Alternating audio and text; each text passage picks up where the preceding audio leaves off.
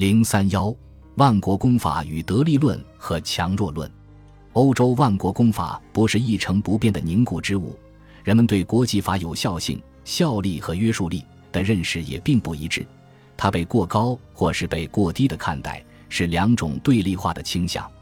这也许就是摩根所引用布里埃尔利的话所说的那样：人们往往很少认真考虑国际法的性质和历史，认为国际法现在是，而且从来就虚有其名。还有人似乎认为它本身就具有内在的力量，只要我们具有足够的明智，让法学家动手为各国制定一套详尽的法典，我们就能和平共处，世界就能平安无事了。从上述的讨论，我们可以看出。晚清中国接受和传播万国公法的过程，同时也是把万国公法合理化和正当化的过程。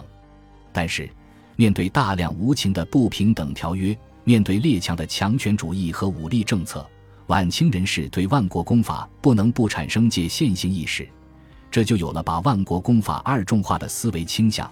他们在承认万国公法作为国际法律规范具有正义性的同时。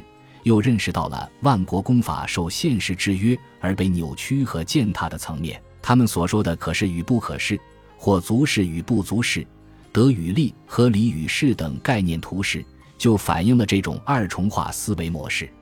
郑观应对万国公法局限性的认识是一个过程，在一言三十六篇本论公法中，他完全是从正当和合理的立场来看待公法。对公法持乐观的立场，但在一言二十篇本，夏东元认为，在一八八二年前后问世公法和盛世威严本公法中，郑观应开始对公法保持谨慎的立场。他不再简单的安于在万国公法之上来思考中国的出路，原因是，他从西方与中国签订的通商条约中发现了许多与公法明显对立的东西。郑观应举出的例子有：一国有利各国均沾烟台之约，强减中国税则；中国所征各国商货关税甚轻，各国所征中国货税皆勿从重；对华工单方面征收深税，英美又有逐客之令等。郑观应质问：这是何利何所访和出纳之令和相待之客？他说：种种不合情理，公于何有？法于何有？而公法加由大书特数月，一八五十八年，英、法、俄、美四国与中国立约，嗣后不得失中国在公法之外，又加注而申明之约，未得共享公法之利益，悉甚宜期也。像郑观应那样，人们一开始并不清楚条约中规定的一些条款是不合公法的。中国执政者也意识不到这些条款对中国主权造成的严重损害，他们对国际法缺乏了解，甚至得意地认为，对于自私和贪图利益的夷狄之邦来说，小恩小惠是安抚和笼络他们的有效手段。但是，随着人们对公法的了解，他们不仅认识到条约与公法的冲突。而且也认识到，在现实国际政治中，公法并不能保证每个国家都受到公正的待遇。郑观应指出，《万国公法》一书虽然得到了国际社会的遵守，但又不能够被完全遵守、禁守，或者说，公法既可凭借，又不能完全凭借，故可施而不可施者也。只要是法律，都存在漏洞和不完善性，甚至是彼此矛盾之事。郑观应发现。公法中存在着犹疑两可的东西，如条例中有一条规定，订约双方其中一方违背了条约，将导致对条约的破坏。在这种情况下，条约是否被废止，完全由受屈者主之。假如双方都不愿失和，两国重新约定继续遵守条约，但对违约国一方如何处置，就可以有不同的方式。在郑观应看来，只有在国家强弱相等的条件下。公法才能起到维持国际关系的作用。如果国家间的力量对比悬殊，公法就难以发挥作用。他说：“盖国之强弱相等，则借公法相维持；若太强太弱，公法未必能行也。”郑观应这里所说带有军事论的倾向。确实，他认为国际法和国际秩序有赖于力量均衡，万国公法的作用相应于国家力量的强弱而变化。所谓势均力敌，而后合约可视，私约可定，公法可言也。各国初订通商条约，措辞皆言彼此均沾利益，其实皆利己以损人也。骤观之机莫能变，唯强与强遇，则孰神两国所获之利益足以相当，而后允准；否则不从。若一强一弱，则利必归强，而害则归弱。薛福成也有类似的看法，他认为功法对强国和弱国所起的作用是不同的。强盛之国，事事欲以护功法，而人免以功法绳之，虽稍自刻以抚循乎功法，其取盈于功法之外者已不少矣。衰弱之国，事事求合乎公法，而人不以公法待之，虽能自奋以养起乎公法，其受损于公法之外者已无穷矣。是同尊公法者其名，同尊公法而损益大有不同者其实也。当然。薛福成并没有因万国公法的名实之间存在分裂的情形而否定了它的正面作用。国际社会的现实使王涛对国际法产生了怀疑。在他看来，国家间的条约既不是为了互爱而订立的，也不是因为彼此过于惧怕而订立的，而只是彼此势均力敌的一个产物。如果国家之间的力量悬殊，即使订立了条约，也不会被严格遵守。因为强国不会甘心情愿地受条约的约束，而弱国想守约又无能为力。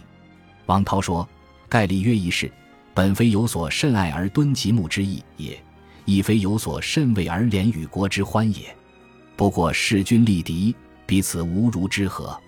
或亦有所欲取而孤以此款之，或既有所欲行而先以此偿之。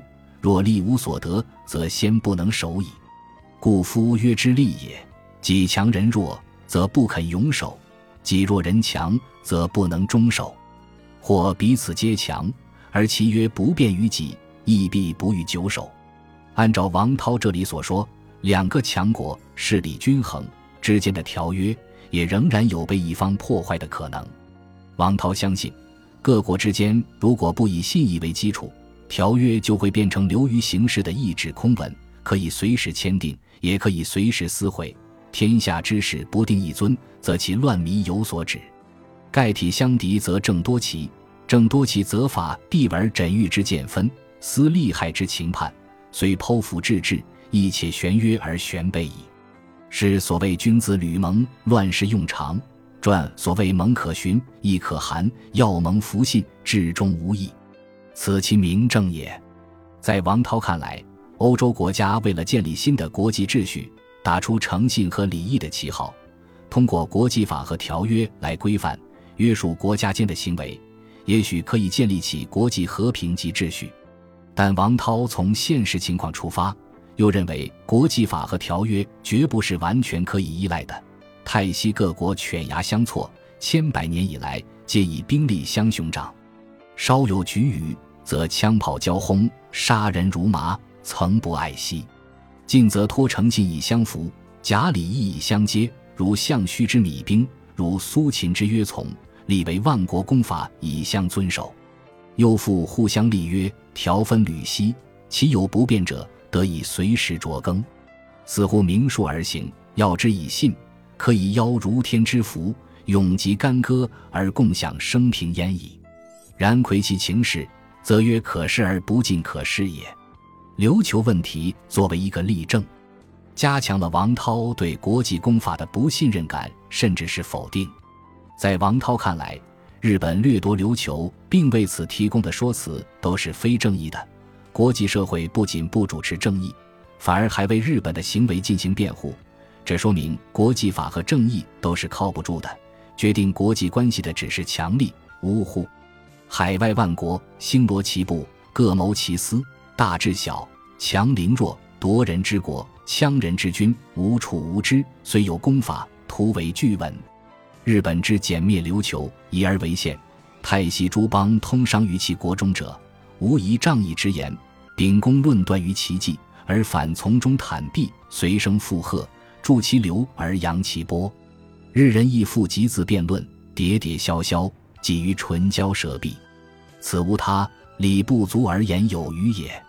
夫坚若宫妹，武之善经也；取乱武王，国之治计也。诚以天下事，何尝之有？强则为我所欲为而已。曾在上海格致书院学习过的钟天伟，根据他对西方历史和当时国际关系的认识与理解，撰写了《公法不足事论》。从题目就可以看出他对公法持何种态度。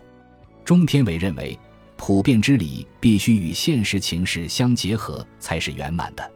他说，他的这一看法正是从万国公法中得到的。按照万国公法的说法。国际法体现的是普遍的正义，它排除了势力等特殊性的东西。但是，在西方现实的国际关系中，国际法却成为强者控制弱者的工具。天下之理，必合天下之势以为衡，而理乃元祖。